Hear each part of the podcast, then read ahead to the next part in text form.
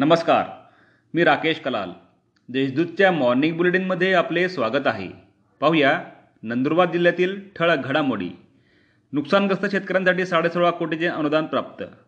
जुलै ते ऑक्टोबर दोन हजार एकोणीसमधील अतिवृष्टी व पुरामुळे शेती पिकांचे तेहतीस टक्क्यांपेक्षा अधिक नुकसान झालेल्या आणि पिकांसाठी कर्ज न घेतलेल्या शेतकऱ्यांना एक हेक्टरच्या मर्यादेत मदत देण्यासाठी जिल्ह्याला पहिल्या टप्प्यात सोळा कोटी छप्पन लाख एकसष्ट हजार पाचशे रुपयांचे अनुदान प्राप्त झाले आहे. नवापूर येथे दीड लाखाचा गुटखा जप्त.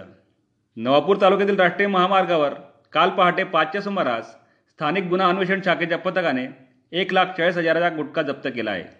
मालट्रक आणि इतर मालासह पाच लाख एकोणसत्तर हजार नऊशे वीस रुपयांचा मुद्देमाल पोलिसांनी हस्तगत केला आहे.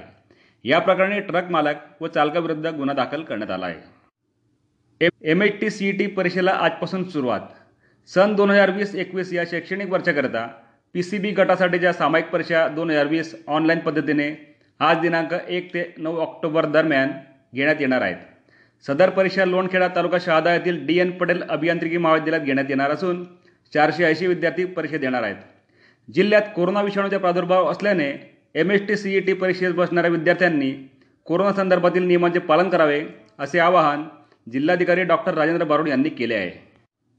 बाबरी प्रकरणाच्या निकालाबाबत भाजपातर्फे जल्लोष बाबरी वि विध्वंस प्रकरणात लखनौ येथील सीबीआयच्या विशेष न्यायालयाने सर्व आरोपींची निर्दोष मुक्तता केल्याने नंदुरबार येथे भाजपाच्या जिल्हा कार्यालयात पदाधिकारी व कार्यकर्त्यांनी एकमेकांना पेढा भरून आनंदोत्सव साजरा केला.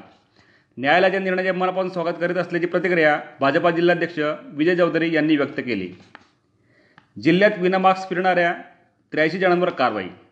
जिल्हाधिकाऱ्यांच्या मनाई आदेशाचे उल्लंघन करून नंदुरबार जिल्ह्यात विनामास्क फिरणाऱ्या त्र्याऐंशी जणांविरुद्ध विविध पोलीस ठाण्यांमध्ये गुन्हे दाखल करण्यात आले आहेत. नंदुरबार जिल्ह्यातील त्रेचाळीस रुग्ण कोरोनामुक्त. सातशे अठ्ठ्याहत्तर रुग्णांवर उपचार सुरू.